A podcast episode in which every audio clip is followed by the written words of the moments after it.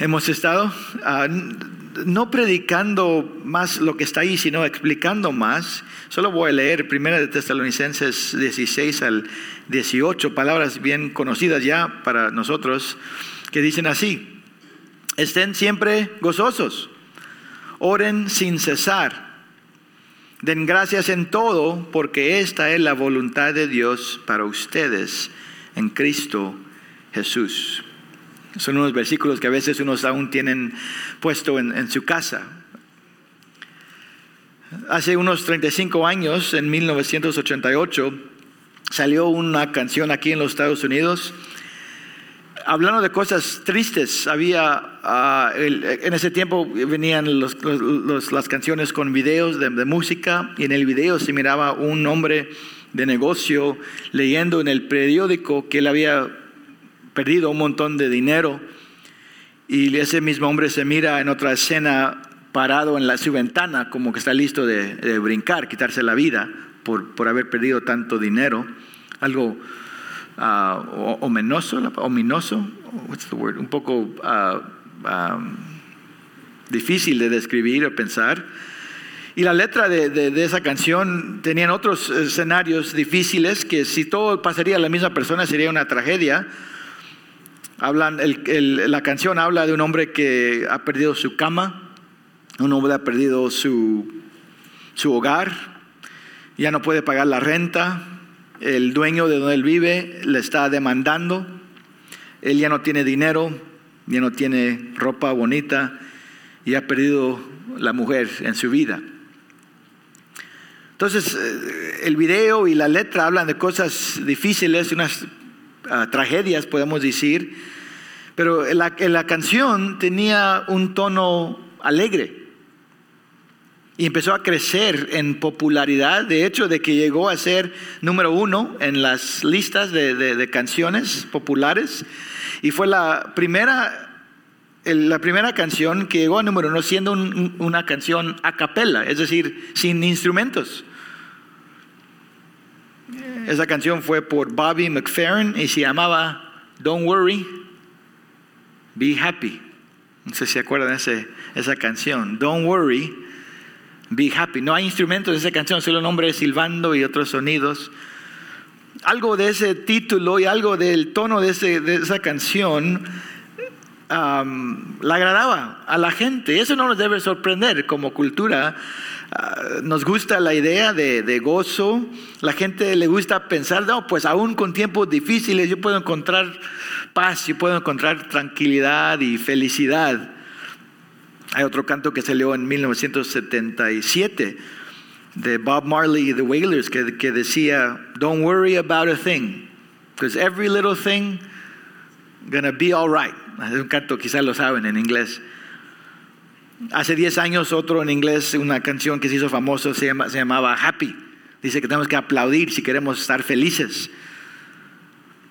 Y lo que me impacta más, eh, pensando en esas, esas canciones de alegría, esas canciones que hablan de la felicidad, es que de hecho son canciones vanas, vacías, porque no siempre contestan la respuesta, pues ¿por qué debemos tener felicidad? ¿Por qué debemos tener gozo? ¿Cómo podemos estar seguros de que todo va a salir bien? Si pensamos en el mensaje de la cultura, muchas veces el mensaje es, pues no debemos estar tristes porque si usted está triste, va a seguir y va a estar más triste y va a ser triste a los demás. En lugar, usted debe ser feliz para que usted pueda ser feliz. Y usted puede ah, agradar a los demás. Hablan como que si la felicidad es un nuevo par de zapatos y no se lo puede poner si quiere o no. Y esa expresión de emociones vacías debemos esperar de la cultura pero lo que me molesta a mí más serían los cristianos que a veces hablan de la misma manera, de la misma manera, hablando, debemos ser gozosos, llenos de gozo, como dice el versículo, pero no hablamos de las razones por las cuales debemos tener gozo. Ah, yendo a los demás diciendo, usted debe tener gozo, es como dice en los proverbios, como, como, como ah, no me, acuerdo ahora el proverbio en español, um, singing songs to a troubled heart. Usted lo tiene que estudiar, ya ni se me fue. Pero ninguno puede solo prender un switch y tener gozo. Si no le damos a alguien unas razones concretas, ciertas, vamos a terminar por un lado con orgullo propio, pensando, oh, pues yo, soy un hombre feliz, los demás, la gente no sabe cómo encontrar gozo. O terminamos con una desesperación porque no podemos cumplir el gozo que queremos.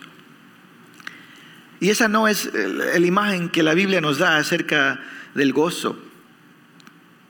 El, el mandato ahí es estén siempre gozosos, y el gozo de la Biblia, el gozo verdadero, el gozo cristiano, como les dije la vez pasada, no encuentra su origen en el corazón del hombre.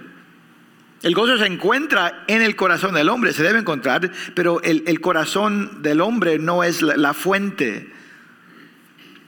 Les dije la vez pasada que la única fuente del gozo verdadero es Dios mismo.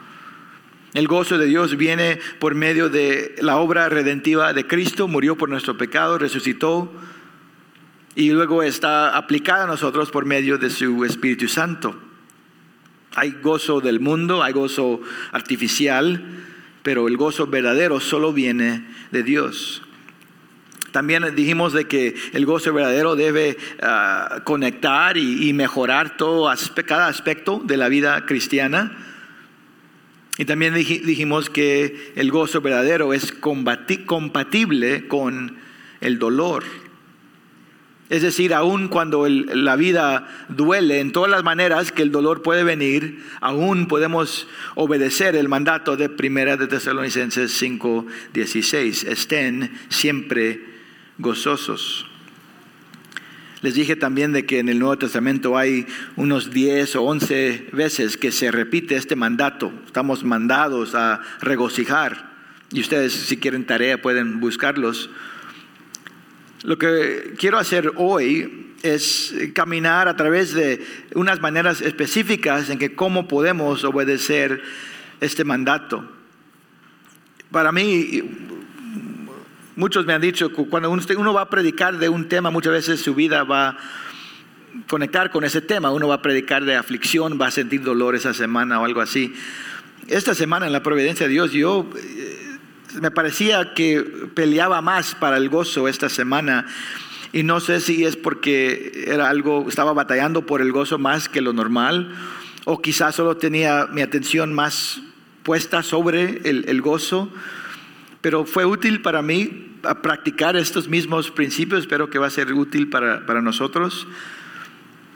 Ninguno puede levantarse un día y solo prender el gozo para el día, como que si era una, una luz. Necesitamos razones por las cuales tener gozo. Y luego tenemos que ser intencionales en regocijarnos en esas razones. Y en mi estudio del Nuevo Testamento, en este tema del gozo, terminé, eh, hoy voy a compartir siete razones por, por las cuales debemos regocijarnos. Creo que hace dos semanas dije que tenía ocho, pero los he combinado un poco. Siete razones, no son razones distintas, unas siempre se van a conectar con las demás. Y eso es bueno porque es decir que nunca siempre va a haber solo una razón, hay varias razones por, por las cuales podemos regocijar. Pero como seguidores de Cristo, Entendemos que vamos a enfrentar dificultades, vamos a enfrentar dolores, cosas de finanzas, cosas de relaciones, cosas de, la vida, de la muerte.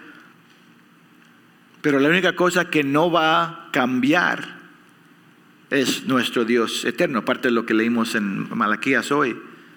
Y cada razón que le voy a compartir esta mañana por, por regocijar va a ser conectado con Dios. Entonces vamos a empezar y primero Dios terminamos en tiempo. Hay muchas, muchas, muchos pasajes aquí, entonces no voy a describirlos todos, solo voy a hacer un resumen. Ustedes pueden tomar notas si quieren, pero no, es, no están obligados. Empecemos la lista. Siete razones para regocijarnos. Número uno, debemos regocijar en la revelación de Dios. Si solo quieren escribir una palabra, la palabra es revelación. Es decir, Dios nos está hablando Estamos oyendo la palabra de Dios y Dios quiere que lo oigamos. Y debemos regocijarnos en eso. Algunos se acuerdan, antes de la red, antes de la, de la internet, escribían cartas. Y cuando escribían una carta a, a, una novia o alguien, esperaba hasta que podía regresar. Y cuando venía la carta en el correo, experimentaban gozo. Nosotros tenemos algo mucho más, hemos recibido la revelación de Dios y hay ejemplos, varios ejemplos en el Nuevo Testamento de la gente regocijándose en la revelación de Dios. El ángel que apareció a los pastores en Lucas 2 les dijo, no teman porque les traigo buenas nuevas de gran gozo que serán para todo el pueblo. E, ese gran gozo estaba conectado con las buenas nuevas, la palabra de Dios.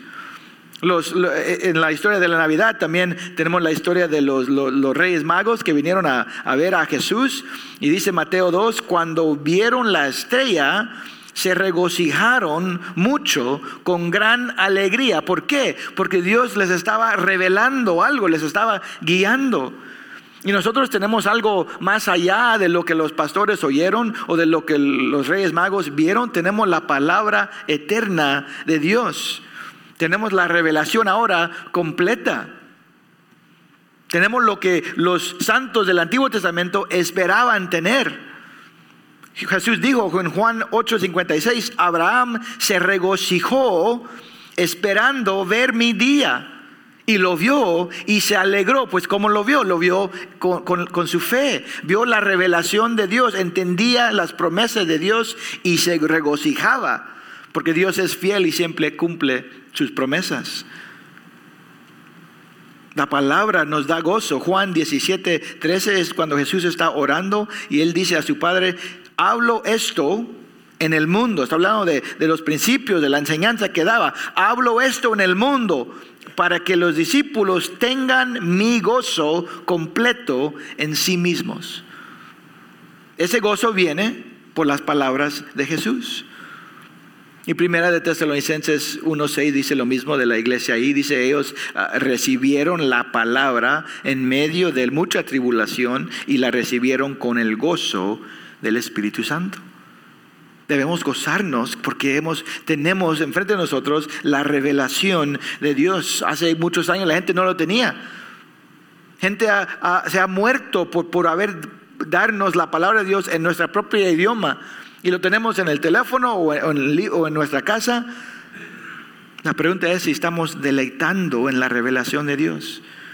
Sería interesante quizás hacer un, un estudio una encuesta, decir si usted se siente, tiene gozo, sí o no, y a ver qué tanta conexión hay entre los que dicen que no tienen mucho gozo y quizá ellos serían que no leen sus, sus Biblias muchas veces. Debemos leer la Biblia, recibirla, pero recibirla tal como es, como palabra de Dios. No solo como algo de hacer en la mañana, pues ya leí la Biblia, ya puedo seguir con mi día. no, no, Dios me está hablando. Dios me está revelando su historia en este mundo. Y en eso nos debemos regocijar. Tenemos la palabra de Dios, tenemos la revelación de Dios. Número dos, debemos regocijarnos en el plan de Dios.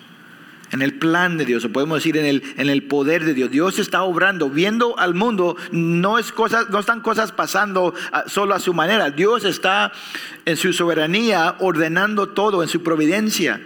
Estamos viendo el poder de Dios en el mundo.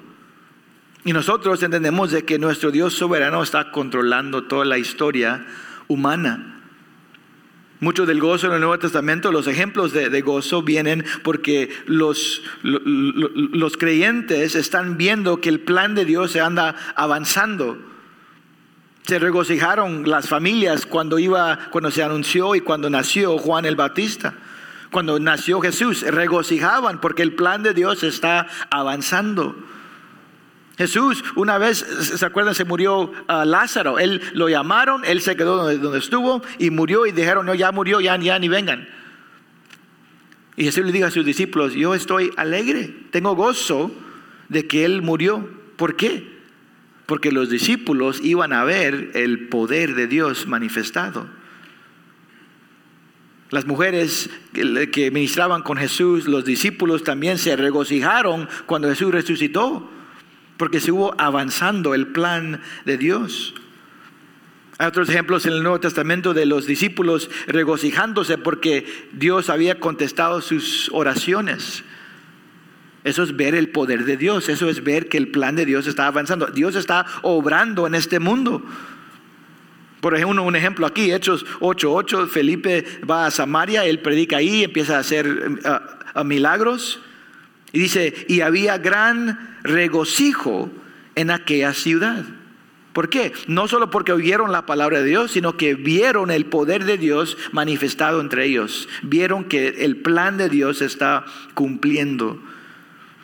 Entonces, cuando quieren batallar o quieren aumentar el gozo en su vida, deben pensar cómo es que Dios ha contestado mis oraciones.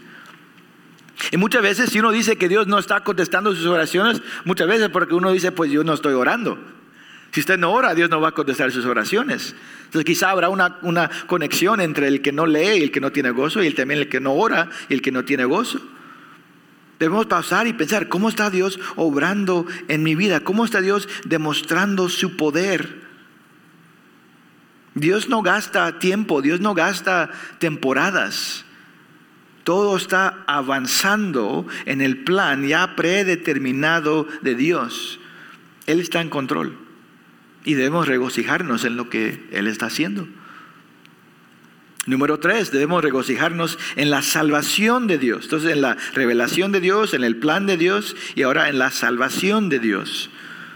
Y eso tiene dos aspectos. Debemos regocijarnos en nuestra propia salvación y también debemos regocijarnos en la salvación de los demás. Ese es un, un ejemplo también que se conecta con el plan de Dios, cuando se proclama su palabra. Juan capítulo 4, versículo 36 dice, el que siembra se regocijará junto con el que ciega.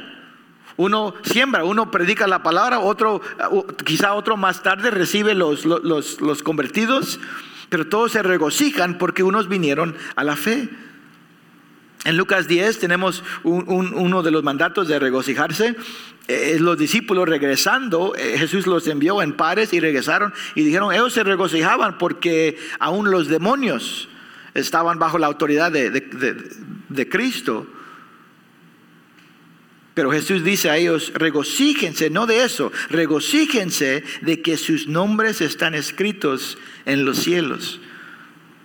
En aquella misma hora dice Jesús se regocijó mucho en el Espíritu Santo y dijo, te alabo Padre, Señor del cielo y de la tierra, te alabo porque ocultaste estas cosas a sabios y a inteligentes y las revelaste a niños. Sí, Padre, porque así fue de tu agrado. Jesús se regocijaba en la salvación. Así se está, cumpliendo el plan de Dios. Otro pasaje importante, Lucas capítulo 15, que creo que hablé del pasaje hace dos semanas. Tenemos la oveja que se perdió, la moneda que se pierde, el hijo pródigo. ¿Cuál es el, tema principal? Es el gozo cuando un, pecador, como el, hijo pródigo, el padre se regocija cuando regresa, hablando del gozo de Dios, el gozo que, los, seguidores de Dios deben tener cuando alguien se convierte, es el, gozo de la salvación. Y hay varios ejemplos también en Hechos, se regocijan, se regocijan porque la palabra de Dios produce salvación. Entonces, cuando queremos batallar o aumentar gozo, debemos pensar siempre en la gracia de Dios, en la salvación. Siendo nosotros pecadores, mereciendo un juicio eterno, Dios nos salvó. Hay gente que dice, pues yo sé que Dios me, me ama y Dios me ama porque Jesús murió por mí. Y a veces, si no tenemos, si no estamos ah, ah, pensando, a veces uno puede pensar de que Dios no me hubiera amado hasta que Cristo murió, Dios empezó a amarme. Eso no es lo que enseña la Biblia. El amor de Dios ya estaba ahí. Es el amor de Dios que, que, lo llevó a enviar a su Hijo. Es la muerte de Jesús que nos, que nos asegura de que Dios nos ama. Y en la salvación hemos sido justificados, perdonados. Dios nos ha declarado justo. Dios ha puesto sobre nosotros su amor eterno. Y a veces tener el gozo de esa salvación, el gozo de los cantos que estábamos cantando, eso va a confrontar a veces eh, eh, el dolor de, la culpabilidad. No, Dios, Dios, Dios, yo sé que he pecado, yo sé que no merezco, no merezco. Y la respuesta es, es eh, tiene razón, no merecemos. Pero Dios nos ama, somos salvos en Cristo Jesús. Somos salvos. También podemos regocijarnos en la salvación de los demás. Y eso también otra cosa que se puede conectar sería el evangelismo. Debemos leer, debemos orar, debemos evangelizar, porque haciendo eso vamos a ver cómo Dios obra y regocijaremos en la obra de Dios en salvar a los demás. Nos debe llenar de gozo oír que uno ha convertido, tener bautizo, uh, um, bautismos. Eso trae gozo. Debemos pensar en el plan eterno de Dios de salvar a nosotros y a los demás. Número cuatro, debemos regocijarnos también en la santificación de Dios. La santificación. En la salvación Él nos declara justo, estamos salvados por la pena del pecado. En la santificación es cuando uno está salvado, es un proceso de ser salvo del poder del pecado. Ser santificado es crecer o madurar espiritual. Debemos regocijarnos porque eso es lo que Dios está haciendo en nosotros y en los demás. Aquel quien empezó la buena obra será fiel en completarlo. Él nos está progresando y en eso debemos regocijar. Romanos 16, 19, Pablo se regocija en, la santificación de, de, los romanos. Dice, porque la noticia de la obediencia de ustedes se ha extendido a todos, no, solamente que son salvos, sino que son santificados. La noticia de la obediencia de ustedes se ha extendido a todos, por tanto me regocijo por ustedes. También se regocijaba Pablo por la, el arrepentimiento de los corintios. Colosenses 2.5, él dice que él se regocija al ver la buena disciplina y la estabilidad de la fe de ustedes en Cristo. Y más conocido tenemos Santiago 1, versículos 2 y 3, que dicen, tengan por sumo gozo, hermanos míos, cuando se hallen en diversas pruebas. Y se debe oír ridículo gozarnos en pruebas. ¿Por qué? Dice, porque ustedes saben que la prueba de su fe produce paciencia o perseverancia. Yo a veces cuando levantaba pesas, iba al gimnasio, levantaba pesas, el próximo día o hace dos días, si no sentía dolor, me molestaba. Porque si uno está levantando pesas, debe doler el próximo día. Es decir, oh, estoy mejorando, avanzando. Si no duele, pues gasté el tiempo. Eso es lo que está diciendo. Regocíjense en las pruebas, no por el dolor de las pruebas, sino por, por, por la certeza de que eso está produciendo madurez espiritual. Regocíjese. Y también debemos regocijarnos en la santificación de los demás. Tercera de Juan, dice el apóstol, no tengo mayor gozo que este, oír que mis hijos andan en la verdad. Juan se, se regocija en la santificación de los demás. Entonces debemos pausar y pensar, ¿cómo está Dios obrando en mí? ¿Cómo he crecido yo? ¿Cómo está obrando Dios en la vida de los demás? ¿Cómo, en lugar de molestarme con alguien, ¿cómo eran ellos antes? ¿Y cómo han cambiado? regocijémonos en cómo Dios está obrando en la vida de los demás. Eso requiere que conozcamos a los demás, que los conozcamos de una manera real. Oh, yo he visto cómo ha crecido esta persona. No debemos pensar que la salvación es el final, pues ya es salvo, ya, ya no nos importa. Dios nos está madurando, estamos moviéndonos hacia la imagen de Cristo. Número 5. Debemos regocijarnos, son ejemplos en el Nuevo Testamento, debemos regocijarnos en la familia de Dios. Esto se conecta más con el compañerismo, con las relaciones. Hay varios ejemplos, solo un ejemplo, Romanos 12, 15, dos le voy a compartir. Romanos 12, 15 dice, regocíjense con los que se regocijan. ¿Por qué? ¿Por qué? Qué alegría debo tener yo? La alegría de que saber de que su hermano está alegre. Eso es parte del amor de Dios. Pablo dice que él sentía gozo, él sentía un alivio en las iglesias y también en sus compañeros, un, gozo en Timoteo, dice un gozo en, en, Tito. Los filipenses se regocijaron cuando le regresó Epafrodito. Pablo dijo a las iglesias, ustedes son mi gozo, mi corona se regocijaba en las relaciones. Segunda de Juan 1.12 dice el apóstol, tengo muchos que escribirles, Pero no quiero eh, hablar ahora con papel y tinta. Espero venir y hablarles cara a cara para que nuestro gozo sea lleno. Él entendía el gozo de las relaciones, de gozarse en la familia de Dios. Entonces debemos hacer la pregunta, ¿deleitamos nosotros en las relaciones con otros cristianos? Nos esforzamos para conectarnos con los demás, estamos oh, esforzándonos para desarrollar relaciones más profundas con la gente de la iglesia, nuestros hermanos y hermanas. Estoy abriendo yo mi, vida para compartir mis, mis batallas y mis gozos. Eso requiere tiempo, es difícil. Uno puede decir, pues yo quiero, mire, Guillermo, venga a la casa, venga a comer, ok, ahí lo planeamos. Y ya pasan tres meses y no se hizo. Ya pasan seis meses, no se hizo, ya pasa un año. ¿Qué pasa? Requiere una intencionalidad. Algo sencillo, si quiere conectarse más, venga al domingo de la Santa Cena. Porque después nos sentamos a, a comer y nos hablamos. Es un tiempo de familia sean parte de un grupo familiar, sean parte de una clase del domingo. Es un tiempo de conectar más y de desarrollar ese gozo, de gozar en la familia de Dios. Número seis, dos más. Debemos regocijarnos en la recompensa de Dios o el galardón. La salvación habla de nuestra justificación, la santificación es el proceso, pero el final sería nuestra glorificación. Tenemos que poner la vista hasta el final, no, no, no lo difícil de ahora.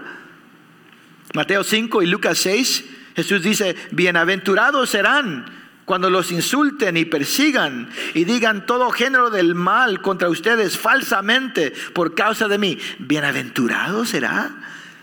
¿Quién quiere eso? ¿Quién quiere que lo insulten? ¿Quién lo maltraten? ¿Cómo puede ser eso una bendición, un gozo? Dice Jesús, regocíjense y alégrense, porque la recompensa de ustedes en los cielos es grande, porque así persiguieron a los profetas que fueron antes que ustedes. Nos espera una recompensa, una herencia eterna. Hebreos 10:34 dice, ustedes tuvieron compasión de los prisioneros y aceptaron con gozo el despojo de sus bienes. Los cristianos perdieron su propiedad, su dinero, lo aceptaron con gozo. ¿Por qué? Dice, porque sabían que tienen para ustedes, perdón, tuvieron compasión de los prisioneros, aceptaron con gozo el despojo de sus bienes, sabiendo que tienen para ustedes mismos una mejor y más duradera posesión. Se nos truena el carro, se quiebran cosas de la casa, causan el estrés, debemos abordar eso, pero también saber, nos espera una herencia gloriosa, eterna. Primera de Pedro 1 dice, tenemos una herencia incorruptible, inmaculada, que no se marchitará, reservada en los cielos, en lo cual nos regocijamos grandemente. Hermanos 8 dice lo mismo, este, este, estas, estas aficiones temporales no se pueden comparar con la gloria de lo que nos espera. Regocijémonos en la recompensa, regocijémonos en el cielo que nos espera. Muchos cristianos que no tienen gozo no estudian el cielo. Creo que John MacArthur una vez dijo que el libro que él escribió acerca del cielo se ha vendido menos de los otros libros. Y él dijo, creo que es porque en Estados Unidos estamos bien cómodos. Voy a otro país, fue, a Rusia y dice, me hablan del cielo, quieren saber, porque están afligidos, aquí estamos tan cómodos, no nos importa el cielo. Debemos estudiar del cielo, leer, leer lo que Dios nos ha prometido, acordarnos de que este dolor, aunque, aunque es difícil, es temporal. Acordar, acordarnos de que la victoria ya la tenemos en Cristo. Prendemos las noticias, miramos todas las cosas feas, horrendas. Debemos hay una tristeza que viene con eso, pero también nos regocijamos porque tenemos la victoria. Estaremos separados de este mundo un día por lo que Cristo ha hecho por nosotros. Ha resucitado, nosotros resucitaremos también. Tenemos una herencia gloriosa y debemos regocijar. El último aquí, número siete, debemos regocijarnos, y eso es el sumo de los demás, debemos regocijarnos en el Hijo de Dios. Estamos finalmente regocijándonos en una persona. Cristo es el quien nos ha dado la palabra de Dios. Es, él es el, el verbo, es la palabra de Dios. Él es la revelación suprema de Dios. Cristo es, es, eh, el centro y el fin del plan de Dios. Él es el que está avanzando todo según su poder. Cristo es el que nos ha salvado por su sacrificio, por su resurrección. Cristo es el quien por su espíritu nos está santificando. Cristo es el que nos ha unido a Él, el que nos ha puesto en una familia espiritual. Y es Cristo mismo quien nos dará nuestra herencia eterna.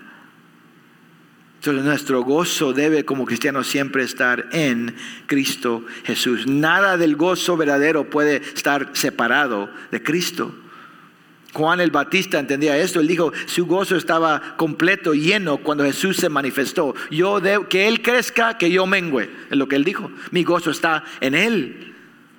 Hablando de la salvación, Mateo 13 habla de que un hombre, que un hombre encuentra un tesoro en, una, en, una, tierra y él en un campo y, y, va y vende todo lo que tiene para comprar ese campo porque él quiere ese tesoro oculto ahí. ¿Eso de qué habla? De venir a la salvación, retrasar todo lo que uno tiene porque uno quiere Cristo. Eres el tesoro. Los, los discípulos se regocijaron cuando Cristo resucitó, no solo porque vieron una resucitación, se gozaron porque amaban a Cristo. Se regocijaron en la persecución, dice, porque tenían el gozo de ser dignos de sufrir por el nombre de Cristo, su rey. Amaban a Cristo. Pablo tenía los que, los que evangelizaban y, convirtieron la evangelización como una, una competición. Y Pablo dice, entonces, ¿qué? Que de todas maneras, y sea fingidamente o en verdad, Cristo es proclamado. Y en esto me regocijo, sí, y me regocijaré. ¿En qué? En Cristo en la evangelización, por una, en la revelación y la proclamación, pero en Cristo mismo, Él es proclamado. El contenido del Evangelio es Cristo. Pablo se regocijaba también en sus sufrimientos porque él estaba sirviendo a Cristo. Y primera de Pedro, capítulo 1, versículo 8 dice, Cristo, el quien no lo hemos visto, pero lo amamos, a quien ahora no miramos, pero creemos en Él y nos regocijamos grandemente con gozo inefable y lleno de gloria, obteniendo como resultado de nuestra fe la salvación de las almas, de nuestras almas. Ese es, ese es el gozo, el gozo de tener una relación íntima con nuestro amigo, nuestro Señor, nuestro Salvador. Apocalipsis 19 7 termina diciendo, regocijémonos y alegrémonos, démosle a Él la gloria, porque las bodas del Cordero han llegado y su esposa se ha preparado. No es un gozo solo de que el mal se ha desaparecido de, de la tierra, es un gozo de que Cristo ha venido. El amor para Cristo es el corazón de todo crecimiento espiritual verdadero. ¿Cómo crezco? ¿Qué, ¿Qué, es ser más maduro? Es amar a Cristo más. Cristo le prometió a sus discípulos, nunca los, los echaré, nunca me separé de ustedes. Pues eso solo produce gozo si usted lo ama. Si a alguien usted no le gusta y dice, nunca me, me separaré de usted, usted se va a molestar. Pero si lo ama, esa es la promesa, ahí viene el gozo. Si usted no conoce a Cristo, no puede tener gozo verdadero. Y si usted no está creciendo en su conocimiento y en su amor hacia Cristo, usted no va a estar creciendo en gozo. Todo el gozo que, que, podemos tener existe en Cristo y Él es infinito. Él es eterno en gloria y nos llama siempre regocijarnos en Él. Oremos. Padre, te damos gracias porque siempre tenemos razones por las cuales regocijarnos. Ayúdanos a batallar por el gozo. Sabemos que tú nos has dado tu palabra, tú estás avanzando tu plan, nos has salvado, nos estás santificando, nos has puesto en una familia espiritual, nos has prometido una herencia eterna. Pero Padre, todo esto ha venido por medio de Cristo Jesús. Ayúdanos a amarlo verdadero, profundamente como nuestro amigo, como nuestro sumo sacerdote, como nuestro rey, como nuestro Señor, como el que nos ayuda, como el que nos defiende, como nuestro guerrero, como nuestro campeón, el quien siempre está con nosotros, el que nos oye, el que nos protege, el que nos sostiene, el que nos ha garantizado la salvación eterna por su sacrificio en la cruz por nosotros, el que nos ha demostrado la victoria sobre la muerte en su resurrección. Ayúdanos a gozar en esto y a ayudar a nuestros hermanos y hermanas a regocijar también. Te lo pedimos en el nombre de Jesús. Amén.